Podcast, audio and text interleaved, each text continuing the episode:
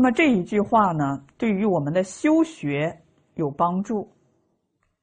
那对于我们国家的治理，比如说我们现在的经济科技的发展，哎，也也有很多的启示。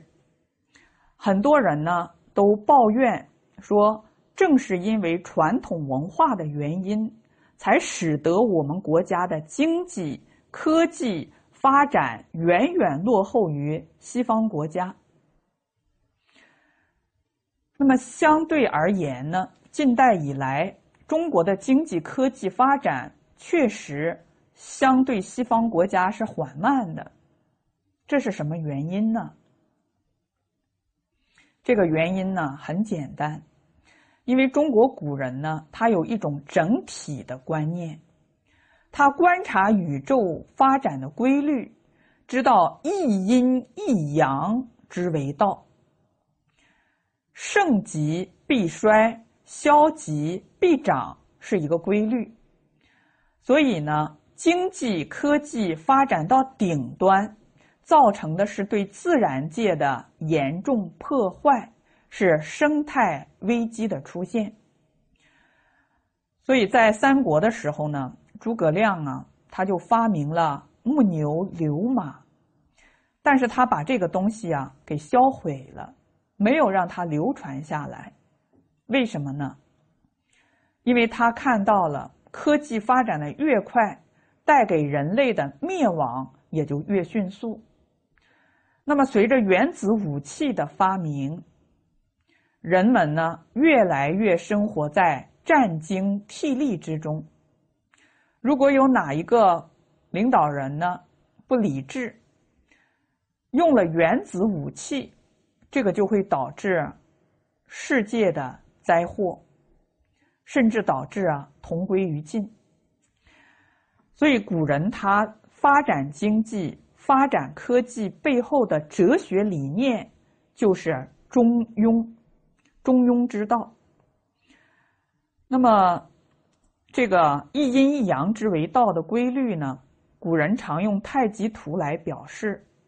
这个太极图半边是阴的，半边是阳的，中间呀还有一个界限。如果过了这个界限，就意味着阴阳失去了平均。失去了平均会怎么样呢？那就是会引起变化，这就叫阴极则阳生。阳极则阴生，也就是我们所说的物极必反，盛极必衰，消极必长。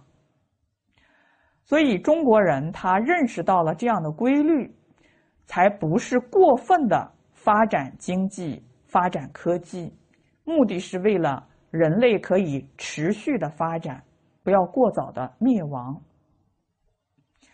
那我们现在学习的是西方式的。发展理念，那么结果导致的呢是自然资源的严重破坏，生态危机的出现。所以有一个故事呢说的很形象，说有一群山羊啊集体跳崖自杀了，人呢觉得很奇怪，说他们活得好好的，为什么这么想不开，要集体跳崖自杀呢？他们就去研究原因，结果一研究啊，才发现这群山羊本来没有想去自杀，他们只是在草原上吃草而已。但是为了吃到比别的山羊更加鲜美的水草，哎，有的山羊呢就会跑起来，跑到前面去，因为前面的水草啊没有被冻过。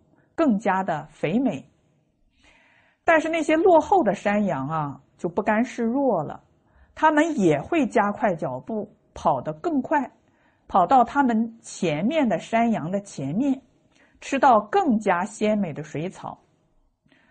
就这样呢，这群山羊你追我赶，你追我赶，谁也不甘示弱，最后越跑越快，越跑越快。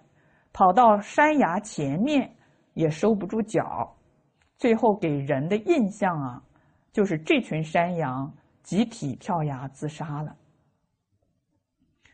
这个故事啊，给我们很深刻的启发。我们人发展经济的目的是为了什么呢？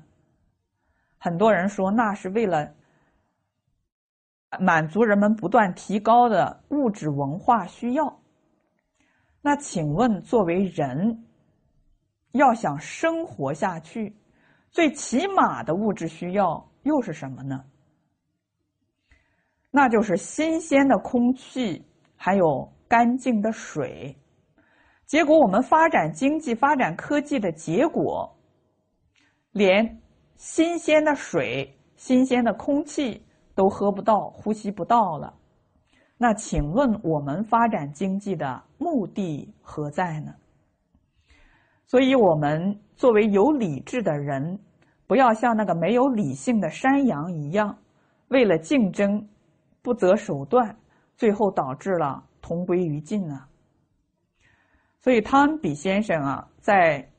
未来属于中国这本书中说啊，中国的发展缓慢反而是有利的，可以避免西方的过度工业化所出现的种种问题。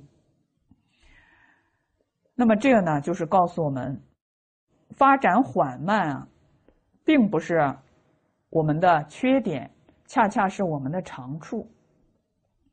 它可以避免人类呢早一点的毁灭。那我们再看这一句话用在企业经营之中，又给我们什么样的启示呢？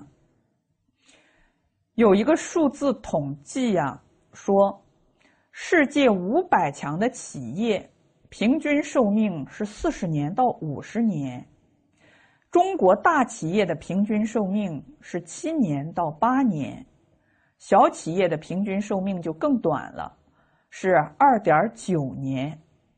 所以在企业界啊，流传着这样一句话，说“江山代有人才出，各领风骚三两年”。那为什么会出现这样的局面呢？原因很简单，就是没有按照圣贤的教诲来做企业。在大学上告诉我们啊，做事情啊是有先后次第的。